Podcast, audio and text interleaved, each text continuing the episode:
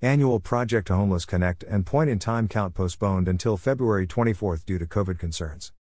The point in time count is mandated by HUD as an annual census of people who are unhoused in Clark County.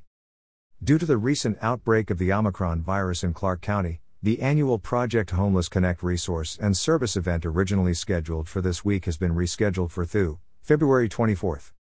In addition, the U.S. Department of Housing and Urban Development issued a waiver for local communities to postpone the point in time count until February 24 as well. The point in time count is mandated by HUD as an annual census of people who are unhoused in Clark County. With input from Clark County Public Health and the planning partners for both events, we made the determination to postpone for one month, states Shavana McEwen, Advocacy and Equity Director for Council for the Homeless.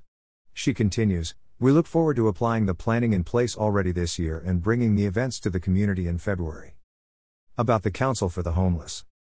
Council for the Homeless is a nonprofit organization whose mission is to provide community leadership, compelling advocacy, and practical solutions to prevent and end homelessness in Clark County, Washington. https www.councilforthehomeless.org. Information provided by Clark Company WA Communications.